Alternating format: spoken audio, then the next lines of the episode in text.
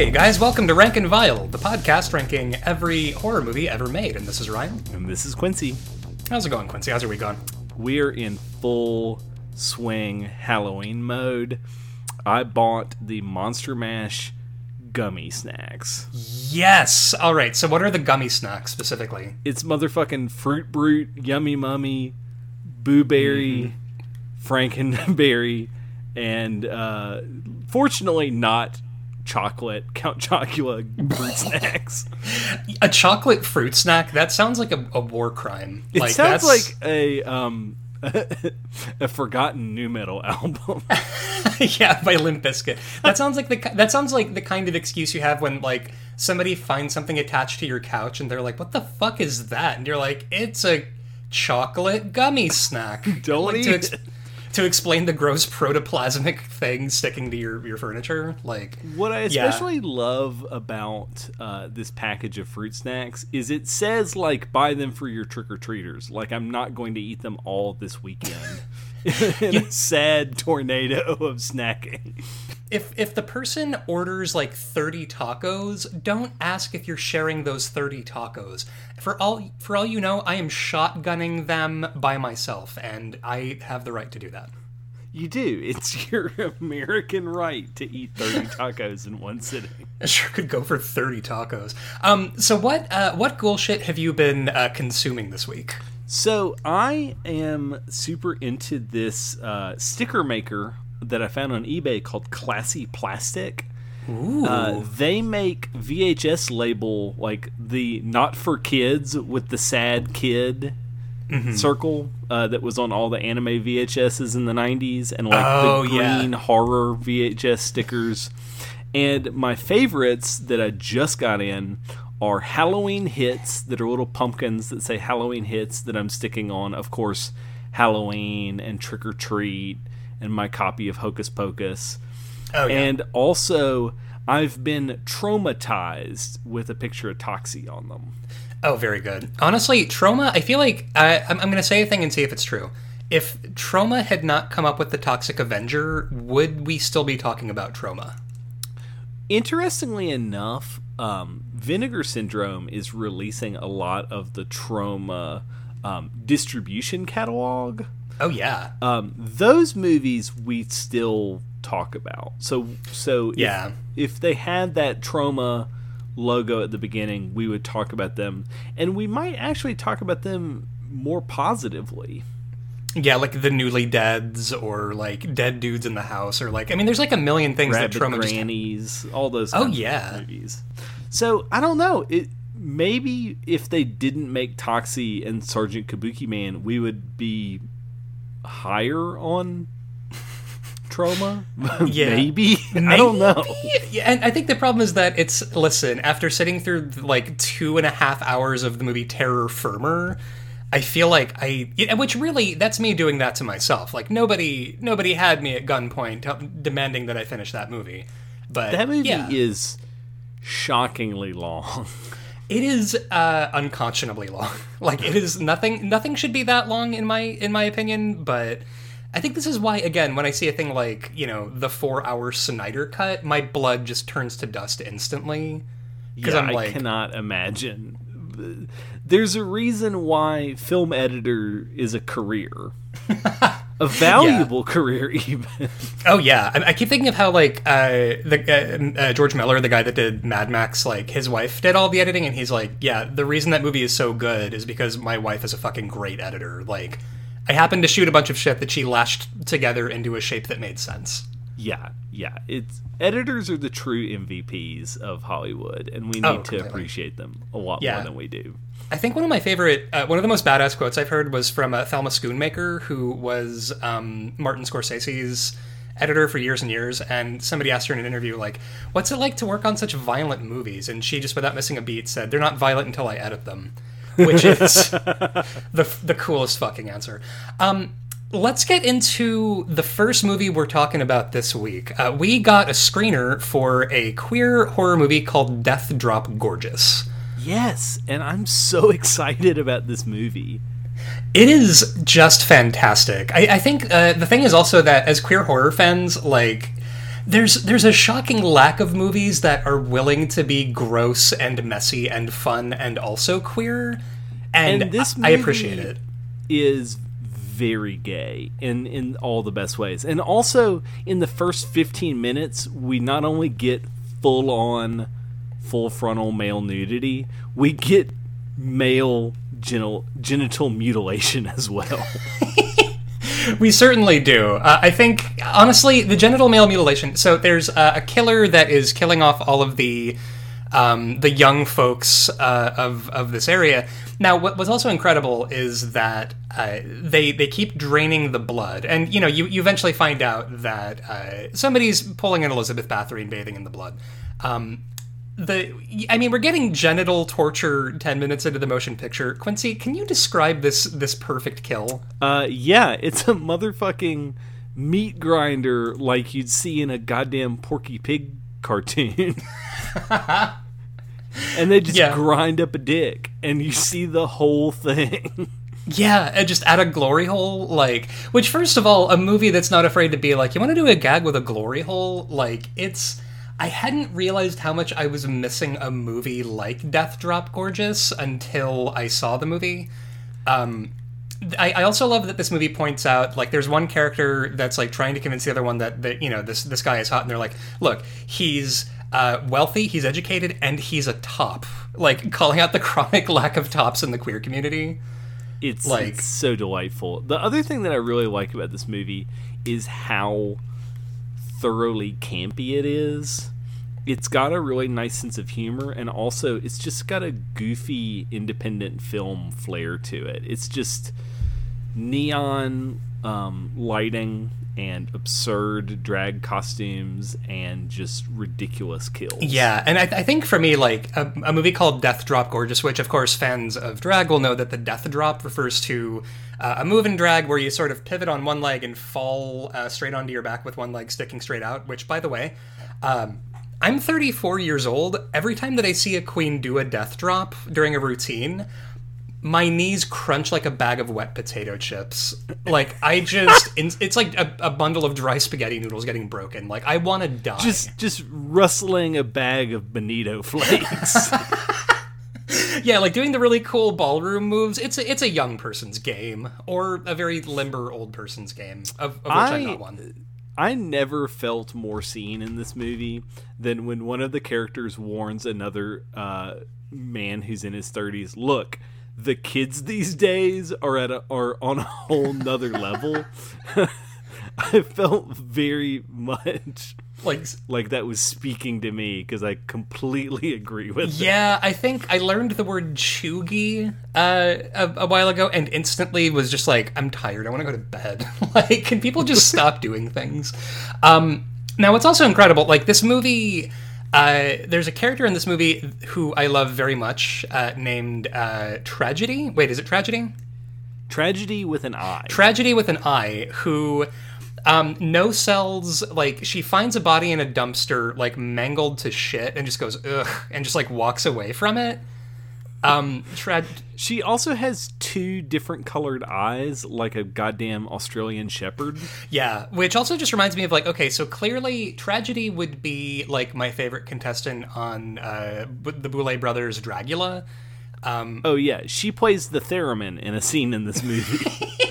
More drag routines making prominent use of theremin, please. Let's step up. Let's step it up.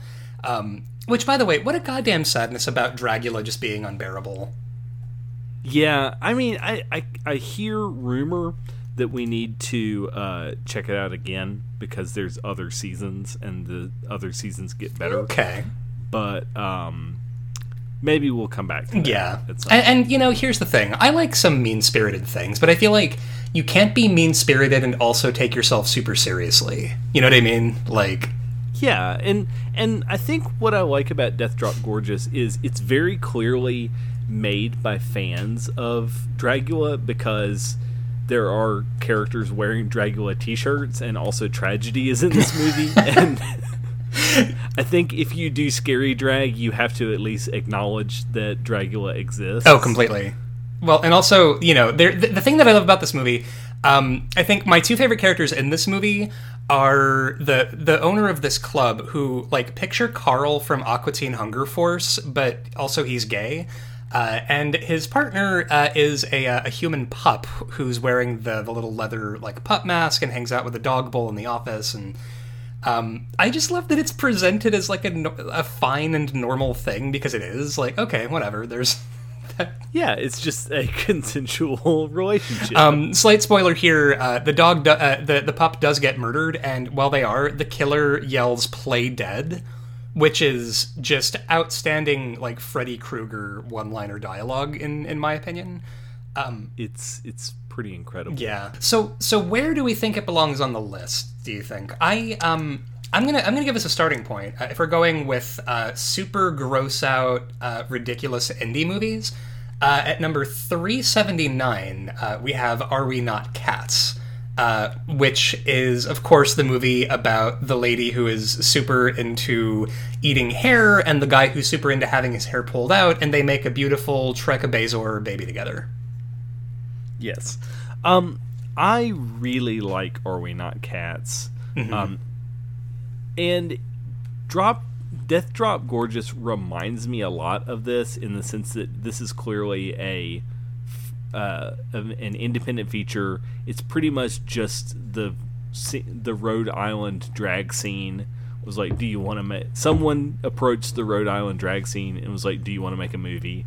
And they're like, sure, let's do it. Yeah. Um, one thing that I will complain about is that there are post-credit scenes in Death Drop Gorgeous that are still shoeing, shoehorning in plot points. And that was the thing that I really found annoying, because, like, the movie has an ending, and then they're like, the post-credit scenes are trying to, like, retcon the movie you just watched. And it's like, it's unnecessary. It's completely unnecessary. Yeah, like, y- y'all can't be doing that. And, well, it's that, and I mean, I don't know. Like, I'm I'm kind of persnickety. There's not a plot to speak of in Dro- Death Drop Gorgeous, which is fine, because not every movie needs to be fucking The Irishman. Um, but, like, I, I think that is, there is a lack of narrative momentum that sometimes it's, it's, I think this is a genre of horror. I'm gonna, I'm gonna say a thing and see if it's true. Is hangout horror a genre? Yeah, it's it's a it's very much a hangout movie. It's just one to kind of, like, throw on in the background and, like, not pay full attention to. It's definitely worth watching. It's on V O D right now, and I think it has a limited theatrical run. Fuck yes. Um, so if you are feeling, if you're socially distancing and being careful, you can go see this in the movie theater. Yeah, hell yeah. Um, um, yeah, but I, it's, yeah, d- definitely check it out. Uh, now, the thing is, so Are We Not Cats definitely above Death Drop Gorgeous. Also because Are We Not Cats features uh, a disco ball made out of a Bezor. Yeah, and, and even though Are We Not Cats also has some scenes that...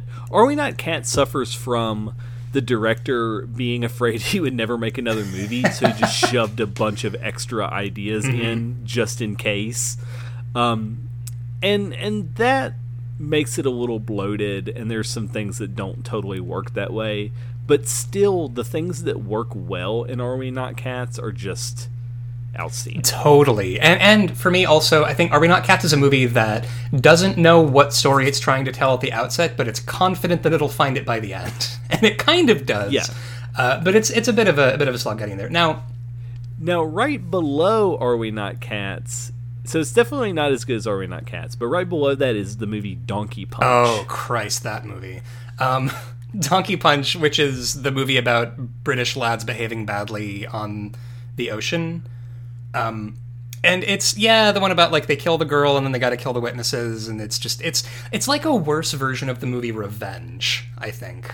Yeah, it's not very great. It's it's got some stuff that makes it kind of work, but it's pretty one note, and um, the script is pretty cringy too. Yeah, and uh, now the thing is that there is stuff about Donkey Punch that I think works, but I think, and it's almost not even this movie's fault, because it's like a casualty of, like, time and place.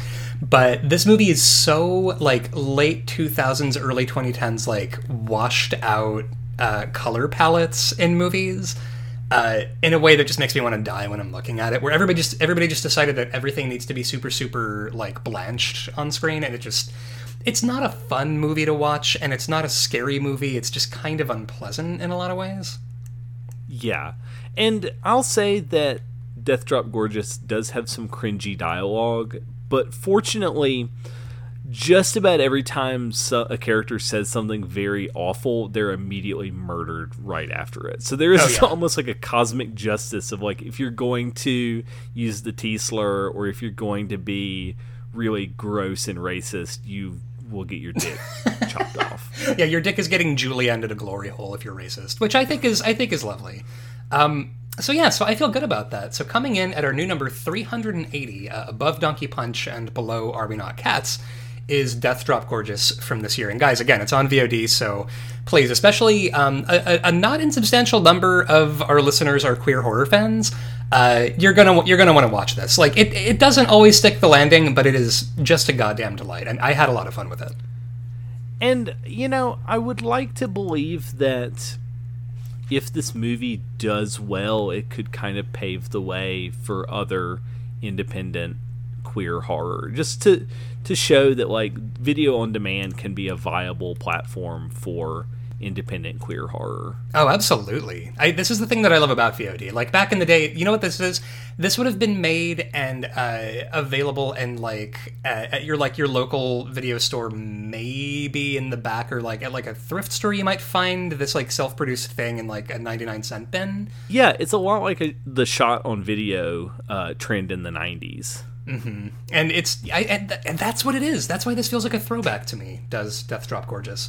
Um, speaking of movies that throw a lot of shit at the wall to see what's going to stick, uh, let's talk about uh, the uh, the other movie we're doing for this week, which is uh, just dropped. It's on H B O Max. We're talking about James Wan's Malignant. Uh, I would, Quincy, I would describe this movie charitably as uh, bugfuck nutso. It is bugfuck nuts, and it's also the most James Wan movie to ever James Wan. Oh, for sure. Now, Quincy, how do you feel about James Wan as a rule? Like, are you a fan of James Wan movies? I like James Wan movies. They're fun, they're well-made, they're scary for the most part. I enjoy them. Me too. I, you know what it is? I, I stan the movie Dead Silence, um, because it is a perfect popcorn horror movie. Like, James Wan... He's what it is is that he's a filmmaker who knows what I want to see as a viewer and then goes, here is that. I gave you that thing. I'm James Wan. Um, yeah, he's not really pretentious. He's not gonna he's not a try hard director. He's just a... Yeah, he's he's he makes really dumb, fun, scary movies in a way that, like, I kind of you can always kind of tell that it's a James Wan movie in a way. What is it that makes like what's the what's the James Wan-ness of a movie? Like, what makes it a James Wan movie? So what I especially love is James Wan movies always take place in a house that looks like the the set of Casper. Oh my god, they totally do. They the, all have that very... Casper, also a Universal movie filmed on the backlot. Ooh, uh, coincidence. It's got this very Amblin Entertainment style old dusty mansion. And no matter what, characters just live in these old ass houses. It turns out that uh, Gabriel from this movie was one of the ghosts from Casper. Like, he's just like haunting the... Honestly, as a kid, I wanted to live in the Casper house so bad. Like, yeah, that spiral floor is to die for. Ugh, to die for, which is also what uh, the director of Backstreet's Back thought for the for that video. Um, now, this movie, uh, so we start out, and it's nineteen ninety-three, and we get a very sort of uh, Stranger Things, Hawkins Lab uh, sort of thing where there are a bunch of doctors uh, talking about a boy called Gabriel, and Gabriel... Well, he's just a bad boy, is what is what Gabriel is. He's just a bad, bad boy, and they're like, we're just going to torture him. And then what I love is, even though this takes place in nineteen ninety-three, as the Chiron on the screen tells us, mm-hmm. it is still the most, like, Hollywood shenanigan uh, sanitarium. We hit him yeah. with the electroshock therapy. Oh, let's talk about that for a moment. Uh, the electroshock therapy, they they say... Um, so uh, Gabriel, who is able to do all manner of spookery and electrical uh, witch powers, where he's able to make like we light don't bulbs get explode. to see Gabriel, but we see Gabriel throw people through doors, through solid wooden doors, and break people's arms. I it's now the gore in this movie fucks. It is. Fantastic. There's a line that I actually yelled out loud uh, when when he said it. Um, Gabriel's being a bad boy and breaking out of the, the thing, and one of the doctors is like, ah, how did you let him out? And the other doctor says, I tried to sedate him with E C T. You tried to sedate him with electroconvulsive therapy? Like, like it's fucking nineteen forty-eight? Like, what are we... I this is... Also, that's not how E C T works. You're not like, whoa, we need to calm this kid down, put some electrodes on his head and shock him. Like, what are you talking about? We tried to sedate him with E C T, but... Is that um, why... So, so Gabriel has, like, a weird electric, electrostatic power. Is that the implication? Is that they put so much E C T in him that it gave him superpowers? That was my thinking, which I fucking adore because I like the movie Shocker. Um, just, or like, oh, Jason Voorhees got hit by lightning. I guess he's alive now. Um, yeah, I, I, I think that might be it, is this doctor tried sedating him with E C T, and that's why he's a shocker now. Um...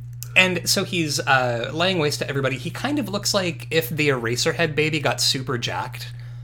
Um, he, you know, he's he's wrecking everything. The main doctor lady um, looks at the cam, like sort of spikes the camera and says, "We need to cut the cancer out."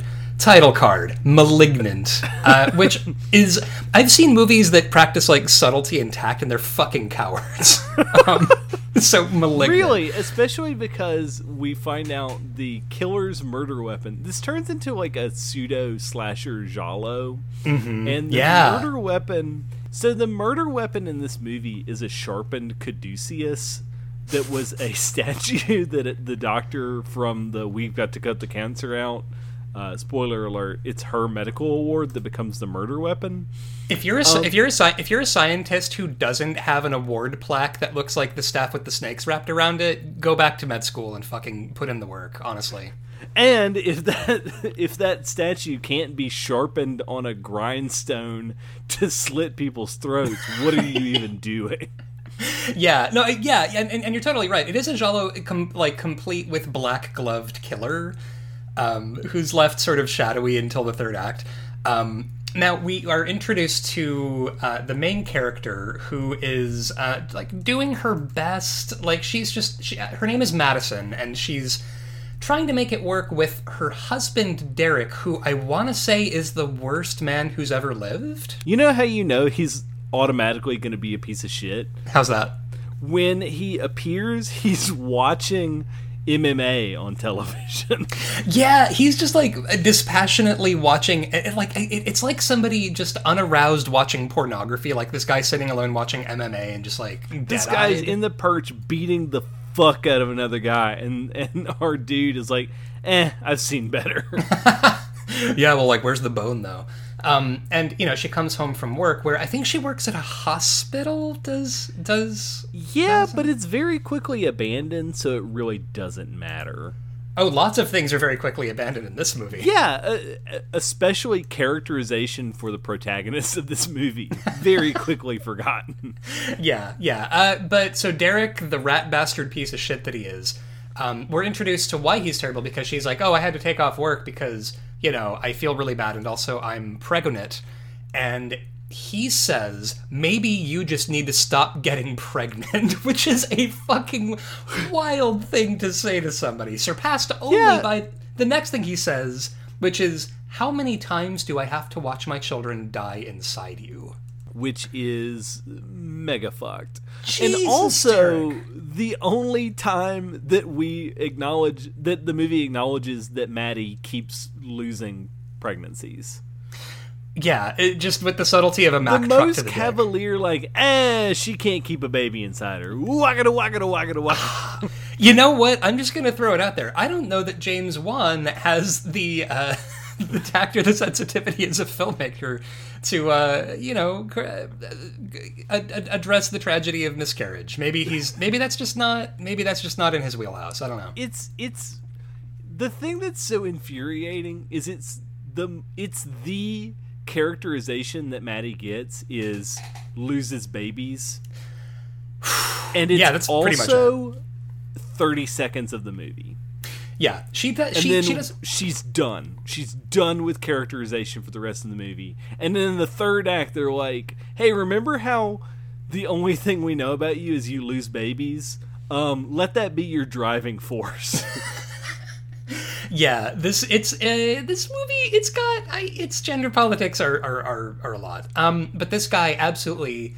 Uh, just shoves her like beat like hits her head into a wall, and she falls down. And then he's like, "Oh, uh, ooh, ha! Sorry, I promised I wouldn't do that again. Here, I'm gonna go run for what, like an ice pack or something." Yeah, and then we fast forward to um, the middle of the night, and our guy is sleeping on the couch, right. And he gets up, and all of the um. All of the appliances in the kitchen are running by themselves. The the blender is spinning and the refrigerator opens. And then a shadowy figure jumps out from around the corner. Because it's a James Wan movie. We got to have a shadowy figure. Yeah, um, and, and you're like, sweet, this is a ghost movie. Yeah, because also because it's a James Wan movie. Um, and dear listener, it ain't. it No, no, twert no haint. Uh, and he... gets uh sort of his his neck gets squished against the wall in such a way that like his his body is like falling toward the wall, but it's like he tripped and broke his neck so hard that his spine detached, which is pretty tasty as far so, as as far as kills go. The next scene we get the crime scene investigators, and this C- C S I woman is my favorite character in this movie. You and me both. Because she is madly in love with the main character detective, and she just constantly is accidentally saying things out loud to him about how much she loves him. It's great. Well, there's that, and then she also blurts when she finds uh, Derek the Rat Bastard's body, like uh, in the shape of a comma against the wall. She gets so jazzed about this corpse. She's like, you you would only see this in a car crash, not in the middle of a a break a break a breaking and entering. It's so great. Yeah, she starts like shooting off air horns, like, yo, look at that fucking corpse, dude. Like, she is just so excited about this corpse. Um, we're introduced to Madison's sister, who um also has no characterization. Oh, her character is actor. Yeah. Yeah, her, she is actor. She's working as, I think, a princess. Uh, She's her name working is... at a princess at what's called like Family Island. It's basically um, Willy's Wonderland from the movie we watched a couple weeks ago. She's working as Siren Sarah, and actually, she's been doing battle with Nicolas Cage. She, uh, yeah, Sydney doesn't have so much characterization. But although here's the thing.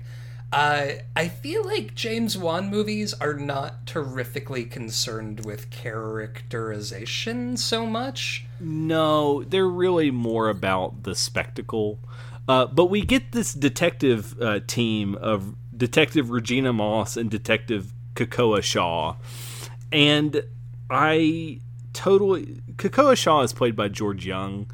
Maybe the handsiest cutie. Man in Hollywood. Yeah, beat me to it. He is. I. I, I was like heart eyes at uh, Detective Kekoa Shaw for most of this movie. He is so beautiful. Yeah, he's he's wonderful, and I also really appreciate that his partner is just so tired. Man, yeah, so Detective Regina Moss is just, she's a lady who you can tell it's it's it's like if somebody from the D M V became a member of like the the the police department just as like a eh, it's something else. Um she has the energy of a Waffle House waitress. Um where she knows all of your sins, she holds all of the power in this interaction, and she's so goddamn tired and she just wants to sit down.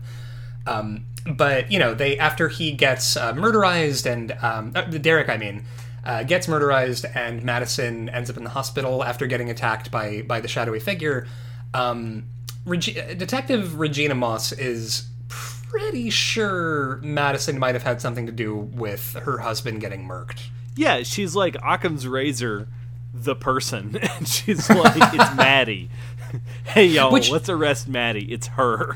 Which is, I think, pretty reasonable detective work. Also, I mean, you know, she was like, well, we've got means, we've got opportunity, and we've got motive, which is that her neighbors are like, oh, yeah, he beats the shit out of her. Which is also like, okay, was anybody going to fucking report this? Or, but, I mean, obviously with domestic violence, there's, it's a complicated and shitty thing, but everybody pretty much knows about uh, him beating the shit out of her except for her sister, Sydney, Um, who in the hospital informs her that during the attack she lost the baby. Because again, that's the only characterization that Maddie gets in this movie is you can't have a baby. It's it's it's gross is what it is. It's very gross because it's also the most like, eh, we're gonna spend five seconds on this. Yeah, like maybe like give her like a hobby or something. Like I don't know. Um Now, her she reveals to her sister that she was adopted, which seems to surprise her sister? Yeah, it's really weird because we learn that Maddie was adopted and has no memory. But every time we get a flashback of Maddie, and then later when we even get to watch their home videos, she's like nine. Yeah. Now, I would I, I want to say that about forty percent of this movie is people watching footage of interviews from back in the day. Like, it's a survival horror game, and you're finding old video logs explaining what happened around here. Yeah, and although I appreciate the the filters they use to make it look like V H S, it is a little buck wild that it's it's just characters watching videos that explain the plot of the movie. Yeah, yeah. This movie doesn't so much also have a plot, uh, which I here's the thing. Part of me is like, oh, that's that's lazy filmmaking to just have everybody doing the backstory via video logs. On the other hand, fuck it. Like, I you guess know, that's what I, I I really like how. Um, Universal and Warner Brothers are like, listen, we're just going to put every movie we have on H B O Max for a month and just see what sticks. And which is, the good ones will come back, the bad ones, who knows? Which is pretty much James Wan's career, actually. I'm just going to throw a bunch of shit at the wall. Ooh, that Death Wish movie sucked. Uh, never happened. Uh, hey, I'm returning to horror. Like, good for him. Um, I will also say, Quincy, did you also notice that the main theme of the movie sounds like Where Is My Mind by the Pixies? Yes. It's got that um, kind of like riff to it. Yeah, it's got the, it's like a, an orchestral version of the main riff from Where's My Mind. I, I didn't know if that was intentional or what is it? I mean, I like it because of the main theme of what we find out is going on in the movie with Where's My Mind, but I didn't know if this was the movie being playful. I might be giving James Wan too much credit. Full disclosure, after watching the movie, I ordered the soundtrack. Fuck yes, it's a great soundtrack. Um, now, we're introduced to a lady whose deal I never totally understand what's going on there. Uh, there's a lady who does... Um, now, this, this takes place in Seattle, and we get... Uh, a lady who gives Seattle Underground tours, uh, which she specifies that this isn't about Kurt Cobain and Pearl Jam. Uh, wh- wh- what is the tour she's actually giving? So, the city of Seattle, and I don't know if this is real, uh, is built above an older version of the city. So, like, in order to avoid flooding, uh, they built the city one... floor higher than the original street level. So there's like all of these underground streets, which translates to old-timey carriages just being parked in warehouses under the regular city. That's pretty dope, actually. Uh, I wish that came to anything in this movie. Like, that's a pretty... That's a pretty cool setup for something that I think... Do you think they were planning something around that thing? Well, I mean, we do get the one set piece of the killer and uh, Detective Shaw fighting and, like, pushing carts at each other. But that's about it. Yeah, it's pretty it's pretty much it. Um, but uh, Tour Lady gets abducted by uh, Gabriel, the shadowy figure, and, like, tied up in an attic. What is his deal with Tour Lady? Like, what is he trying to do with her? Well, well, we learned that Gabriel is seeking revenge on everyone from the institution. Right. And we finally learn that this Tour Lady is the uh, mother of Gabriel that put Gabriel up for adoption and committed him to the um, the sanitarium. Oh, I didn't realize that was the same person. Yeah, because why bother making that clear? It's only a crucial plot point. I thought he was just like, man, fuck you, random lady. I'm tying you up in an attic. It really does come across that way, though, because only later does she say, hey, Gabriel, it's me, your mom. yeah, yeah. Well, also because he tells Seattle Tour Lady through the radio, by the way, because he can't talk, uh, I can't tell you how long I've waited for this. And I was like, what, to abduct a random woman? All right, you fucking creep. Uh, but now let's talk about Gabriel's voice. It's it's not great. No, no, it's very, it's, um, it's kind of Jigsaw from Saw. It is. It's. It's like if Jigsaw was auditioning for Morbid Angel. Um, it's very guttural, and it's. It's. It's. Okay. Uh, have you seen? Uh, have you uh, on YouTube? If you look up Creep Phone, there is an eight hundred number from back in the day, in like the nineteen eighties. That's like Creep Phone. Real, mon- real monsters talk to you. Get your parents' permission before calling. And it's like. That's basically what Gabriel sounds like, is the Creep Phone guy. Um, it's it's it's it's a bit much. Now, um, we get introduced to the other thing that, for me, makes this it reminded uh, reminded me of the movie Shocker, which is that Madison, through her dreams, keeps witnessing people getting murked by Gabriel. Yes, and in very James Wan fashion, we get C G I um, scene changes. Oh, yeah. Now, do those look good? I don't know what looks good anymore. Uh, they're they're James Wan-y. Say what you will about them. They... I was like, yeah. This is a James Wan movie. I I see the James Wan-ness of it. They kind of remind me of the effects from that uh, horrid Nightmare on Elm Street reboot from twenty ten. Yeah, yeah. Which, I mean, that movie is, like, complete shit, but those effects were pretty good, I guess? So, at least it had that. Um, we get Gabriel just straight up uh, giving an Undertaker choke slam onto the kitchen floor of the scientist lady at the beginning of the thing, who says, we, we need to cut the cancer out. Um, and he bludgeons her with the medical trophy that then comes away with his new weapon. Um, and Madison witnesses all of this. And she's like, hey, police, I just witnessed a murder. And they're like, nah, you're the you're the suspect. You can't witness the murder. And then her sister's like, no, really, she's psychic. Listen to her. And they're like, okay, whatever. And then uh, Madison then sees another murder of another doctor and goes to Detective Shaw and is like, look, if you go to this apartment building and check all the apartments, you'll find a dead body.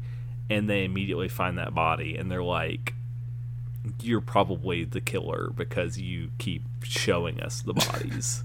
Which is also incredible because Detective Moss says, wow, Wikipedia Brown just solved the case when she's saying that there's a body, which is a fucking ice-cold burn, and, and I love it very much. But yeah, you know, she just keeps weirdly having this information about people who are dying. And at, at this point, um, Gabriel starts talking to Madison, uh, and he drops the information that, no, no, you... your fake mother gave you the name Madison. I, uh, your your your name is actually Emily. I've, I always, listen, I've always known you as Emily. Uh, I'm just going to dead name you for a bit. Uh, your name isn't Madison, actually. Um, and she just knows instinctively that his name is Gabriel. Like, he just sounds like a Gabriel, I guess. Uh, it's because, I guess, all of a sudden she remembers, oh yeah, you're Gabriel, the voice that's been in my head since I was born.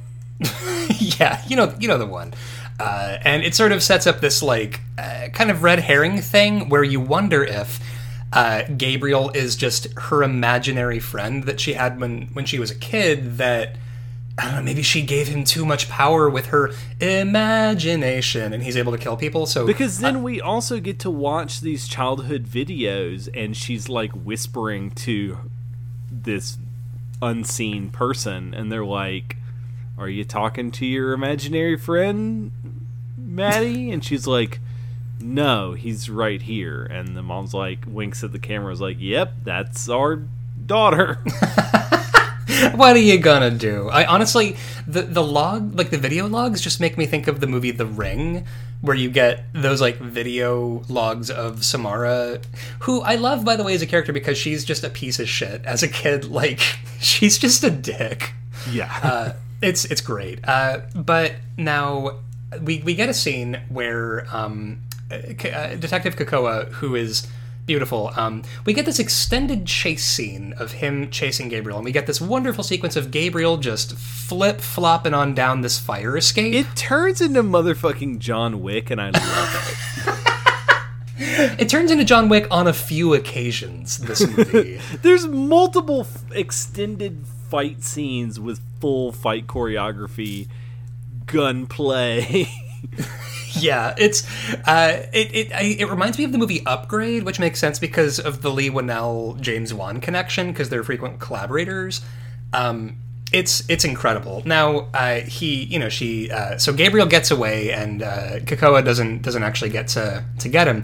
But at this point, we are introduced to uh, Madison doing repressed memory therapy. Which is it? The cops who bring the lady in?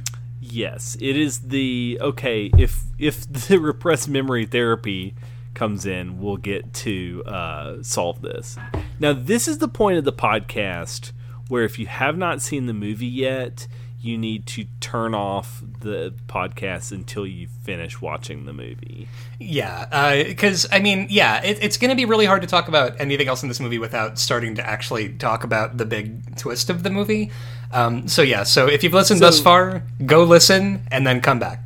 And and if you listen to this and it's not streaming right now, uh, thanks. We'll see you next week. Yeah, we we love and appreciate you and everything you do. Stay spooky.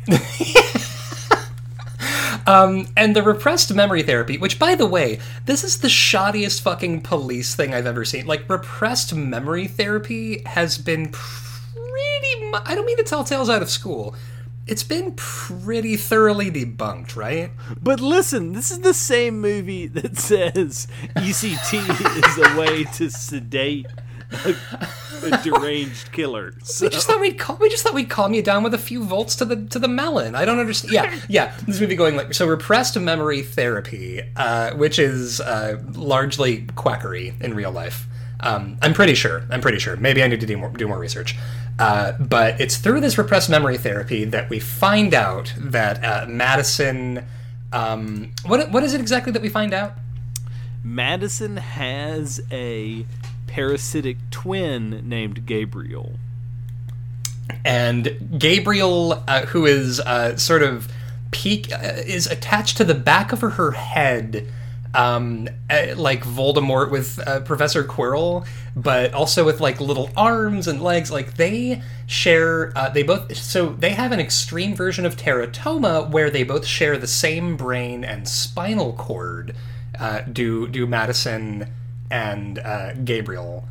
Um, then, out of nowhere, the ceiling of Madison's house collapses. And the murder weapon and her birth mother fall through the ceiling. How do they fall? Because Gabriel has been using the attic as the hideout this whole time. That's shoddy, Gabriel. Like, keeping them in the same house. Like, get, like, an Airbnb or something, Gabriel. Like, you can't just keep them in the same house. I almost, it's almost, uh, it just, that, that bit reminded me of the, the Hugo Bart uh, twins thing from The Simpsons. Where he's just, like, living in the attic eating fish heads. Um, so they immediately arrest Matt- Maddie for being uh, a murderer. Yeah. Now, what's also incredible to me is that the repressed memory therapist is very, even aside from being a repressed memory therapist, is very bad at it. because, you know, while she's realizing all of this stuff about, uh, you know, Gabriel and her mother and stuff, um, she starts having a horrible, like, screaming fit, and she's convulsing, and the repressed memory therapist kind of just lets it rock for a minute, where it's just yeah, like... it's like, oh, uh, wake up. Yeah, she's like, well, I, you know, I want to see where this is going to take us, and eventually she just says, when I tap your head, you'll wake up, and then just does it. It, whoo, whoo, boy, hachimachi. Uh, so, and so... So oh, Maddie's, wait. while Maddie's in jail... her sister drives to the old sanitarium, which has just been sitting empty since the nineties. It looks like Miskatonic University. Like, it's on a cliffside, this big, austere-looking mental asylum. Um, it's also at this point that the police get a phone call from Gabriel, which is my, fa- my favorite fucking thing. Because uh, they're, you know, interrogating... Um, Madison, and they're like, ah, you did all these murders, why'd you do them? And then Gabriel calls, and he's like, hey, could you could you give me all my things back? You have you have my shit, and I, I really want my cool knife. I worked really hard to get that knife. Please, if you could just drop that off. Um, so he calls them from an unknown number, by the way, which is just, I love that Gabriel has like a burner phone, apparently. Um, which is just outstanding. Um, and at this point, you know, uh, Madison is locked into a jail cell with a bunch of other uh, hard scrabble ladies. And all of a sudden, she transforms, and we realize that Gabriel, while she is in there, her sister watches, uh, conveniently, a tape that shows that at the Thank beginning God we of the movie, that. Cut out the cancer literally means... cut as much of Gabriel off of his sister as possible, but because they share a spine and a brain, just shove his face into the back of Madison's skull and just seal it up and hope nothing happens. This movie is shit the bed wild. Like, they, they just, yeah, you know, we've got this video footage of them just being like, all right, so what we're going to do is we're going to crack her dome open, we're going to uh, cut off a bunch of uh, Hugo the Rat-Faced Boy, and then we're just going to, like, gently tuck the rest of it back into her skull and seal it up, and Bob's your uncle, and then we should be fine. So we flash back to the present, and, like, the motherfucking... Um, Cenobite at the end of the first Hellraiser movie, Gabriel bursts out of the back of Maddie's head and murders everyone in the jail. And it's at this point that I feel the movie starts. Uh, this, holy shit! It's it's so yeah. Her skull splits open, and we get this like mutated fucking pizza faced uh, gremlin sort of popping through the thing. And it's at this point that um, she turns around and is doing everything technically backward. Like, Maddie's face is facing backward, but the face is facing forward. But they choreograph it so that she is, so that uh, all of the... St- the body's basically pulling a Ginger Rogers where it's, like, backwards and with a mutant face, where it's just, like, murdering everybody backwards. This jail cell sequence is incredible. Oh, it's it's phenomenal. Also, the amount of, like, basically Streets of Rage style uh, extras. Like, everyone is wearing everyone in this jail cell is wearing sunglasses and some kind of day-glow leather. Yeah, the main heavy has a mullet, and she's just like, "Hey, sister, you want you better give me some money, or I'm gonna beat the shit out of you." And like, it's just, yeah, it's oh my god, it's one hundred percent just like Streets of Rage, either Streets of Rage or Streets of Fire. Like these these hard scrabble ladies.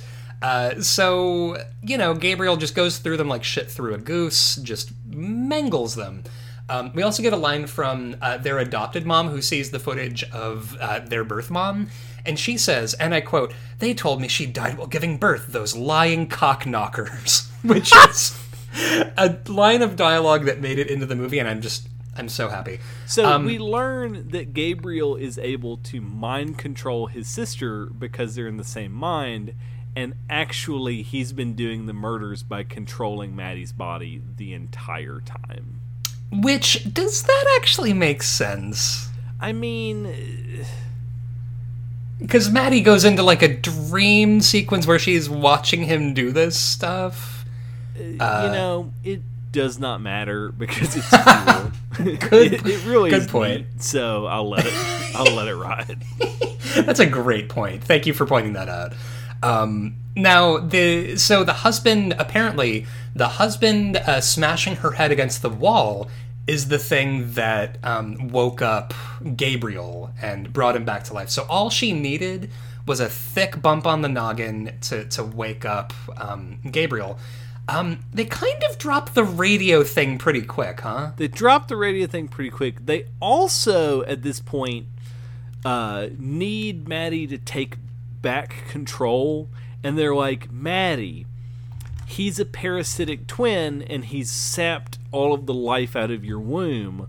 What about your babies? And that is the one thing that motivates Maddie to, like, defeat her evil twin, because her motivation is that she's an incubator for for babies. Literally, like, saying, like, he was feeding off of your fetuses to build himself back up.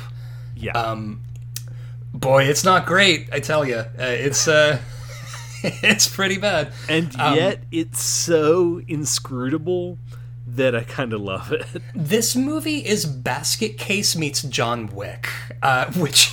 If you had given me that elevator pitch, I'm on board. Uh, but we get this big Matrix-esque fight scene at the police station with all of these fucking cops. She's doing everything backwards with a face poking out the back of her head. It rules. It's so good. Oh, it's so good. Like, the kills are so gross and so punchy. Like, it's like a fight scene from the movie Upgrade. Um, which is really high praise, I think, because that movie has incredible fight scenes. Yeah. Um, doing everything backward. And I also love, by the way, that being awoken means that Gabriel has instant kung fu knowledge like a Buffy vampire. Yeah, I don't quite understand it, but again, um, logic is for cowards. Yeah, I, I don't need a training montage of Gabriel, like, you know, put, being put through the paces so that he can do, like, a Hurricane Rana backwards. So um, let's look at our list of movies with hijacked bodies. Uh, Venom is at number two hundred forty, and Upgrade is at number two hundred thirty-eight. Ooh, all right. Okay, so at the ranking portion of the thing. So first of all, I do think that Upgrade is a better movie? I would agree. And right under Upgrade is Ricky-O, The Story of Ricky. And although it is shit the bed bananas, um, it is more shit the bed bananas than uh, Malignant could ever hope to be. It really is. Now, I do think, like, Ricky-O, this, I'm, I'm not as high on Ricky-O, The Story of Ricky. Uh, I, I, I do think, here's what here's what I think. I think Ricky-O, The Story of Ricky, I couldn't tell you a lot about it off the top of my head. I can be like, hey, let's talk about the last thirty fucking minutes of Malignant by James Wan in a way that's like, it's, that last sequence is just so bananas that I, I feel like I want to give the edge to that. But right below Ricky-O, The Story of Ricky, uh, being Venom twenty eighteen with Tom Hardy, uh, that movie has a special place in my heart. Bathing with lobster, Tom Hardy. Tom Hardy, who saw a tank of lobsters and went, oh, I'm going in that. Guys, just book it, write it out. I don't fucking care how you get me in that lobster tank, but I'm taking a dunk, guys. Um, it's fantastic. I feel like I want to give the edge to Venom. Yeah, at two forty-two is also thirteen Ghosts, speaking of big Hollywood largesse in movies. Oh, yeah, yeah. The, yeah, that's, largesse is a great way to put it, like, where it's just like, let's uh, drive this as far as we possibly can in a crazy direction and see, it, see how it works. Also in this clutch is other just Hollywood boondoggles, Freddy versus. Jason, Halloween two thousand seven, and House on Haunted Hill ninety-nine. Oh, this is the hot mess portion of the list, isn't it? Like, this is, this is, also, boy, they were... Trinity is in this portion of the list, and I know what you did last summer. God damn. Yeah, we are this high spirits. Fuck. Yeah, this is the uh, high concept. The Devil's Rejects is at number two fifty-three. Is Malignant better than The Devil's Rejects? Yeah. Yeah. Yeah, it is. I think it is. I think it is. And, you know, and I think I like Devil's Rejects, I think, slightly more than you do, but I also think that, like, I kind of... Mm, I don't know. The last thirty minutes of this movie I have watched Devil's Rejects like a million times, and I'm probably going to watch it a bunch more because I just tend to rewatch movies I've seen a million times. Um, I don't Give know if it's that police fight over fucking uh, Freebird any day of the week, though. Any day of the week and twice on Sundays. Like, that fight scene is just. Uh, I I was giggling and clapping like a child. Like, it is it is so much fun. Uh, in the way that, like, with Devil's Rejects, I don't need a scene of Bill Moseley sexually assaulting someone with a gun. Like, I'm I'm fast forwarding past that scene every time, but I am always going to stick around for the last thirty minutes of of this. Um, right above uh, Devil's Rejects, however, is Bloodbeat. Um, I it's. Malignant is better than Bloodbeat. Bloodbeat is that weird French samurai ghost movie. It's, oh, it's it's fine. Yeah. And, it's fine. You know, Terror in the Isles does have Donald Pleasance yelling, "Look out!" at the movie screen. Which is all I need. Uh, but, I mean, Terror, Terror in the Isles being mostly a clip show. Now, here's... here. I can't believe this is where I'm drawing the line. But here's where I'm drawing the line. The movie that I think has more clarity of purpose and a stronger aesthetic and knows what it's doing a little, little bit more than Malignant is at number two forty-nine, I Know What You Did Last Summer. Whoa! I can't believe I'm going to say that, but I think just in terms of, like, you know, it's nineteen ninety-seven, baby. We got Kevin Williamson, we got Jennifer Love Hewitt, and baby Freddie Prinze Junior and Sarah Michelle Gellar, like... I, I feel like I want to give it to I Know What You Did Last Summer just for being such a slice of nineteen ninety-seven. Yeah. I, am I, I mean, am, am I talking I up my ass think, here? I think you're onto something there, because I don't think we're going to come back to Malignant and see it as like a marker of twenty-one. Yeah. In the same and now way. I, well, and I will also say, and this is a point in the movie's favor, but also a true thing, this movie is dumber than shit. It's so fucking stupid. It's so I stupid. truly believe that H B O Max is like, look, all of these movies were going to be bombs and we we're going to take a wash, so we're just going to put them on the streaming service and count them as wins because we mm-hmm. talked somebody into subscribing this month. You are completely correct. Like, this, yeah. And and again, it's a thing I value and love about this movie, but it is just dumber than dog shit. In a way that, another movie that's the, dumber than dog shit but has a slightly more coherent idea of what it's doing is I Know What You Did Last Summer. Now, right below I Know What You Did Last Summer um, is a movie somehow featuring Peter O'Toole, which is High Spirits, um, which is sort of a horror caper featuring ghosts. Just horny ghosts. It's just a horny ghost movie. That should be the title, actually, is Horny Ghosts. I'd watch that. Um, I feel like Malignant is better than High Spirits, even though it has Peter O'Toole. I would agree. Uh, Peter O'Toole is wasted in that movie. Boy, is he. It, it's, yeah, it's bad. But uh, that movie on, honestly just made me want to watch My Favorite Year with uh, Peter O'Toole, but that's neither here nor there. So I feel good about that. So coming in at our new number two hundred fifty is James Wan's Malignant from twenty twenty-one. And guys, it's on H B O Max right now, uh, so uh, if you have the streaming service, and there are too many goddamn streaming services, but what are you gonna do? Um, this is a I think this is a recommend for me. Like, yeah, you, I would recommend it just it. because it's so bonkers that it, we can't do it full justice. Yeah, and any movie that has an action sequence that makes me laugh and yell "ha ha, holy shit," like, it's easily worth a watch. So yeah. Oh, go- and also the special effects, absurd. The absurd design of Gabriel, the parasitic twin, with oh. his tiny arms. He looks like a wad of gum with little tiny arms. Like, it's just, oh, it, it's just so much. And now, yeah, the effects are the effects are at least a reason to to check it out. So yeah, two fifty. Quincy, where can our listeners find us on the internet? Our listeners can check out our podcast network's website, faustian nonsense dot com, where they can find a stream of episodes, a link to our ever-growing list, a link to our Discord server, and uh, they can also check out our social media pages, Rankin' Vile on Instagram and Rankin' Vilecast on Twitter. Hell yeah. Um, and I also want to stress, we are now at five hundred thirty-five movies that we have ranked and talked about. So, yeah, please, yeah, guys, uh, the Discord is always popping. It's a wonderful time. Uh, check out our Patreon. We've got a bunch of bonus content there. Um, guys, thank you so much for listening. If you enjoy what we do on this podcast, hey, it's your buddy Ryan talking. Consider going over to iTunes and giving us a five-star review uh, for um, the ridiculous content we put out on this uh, podcast. It, we would, it, it would mean the world to us. It, you know, helps us get up the bracket a little bit. It's just nice. Um, but barring that, that is about all I've got. You have anything else? Stay spooky.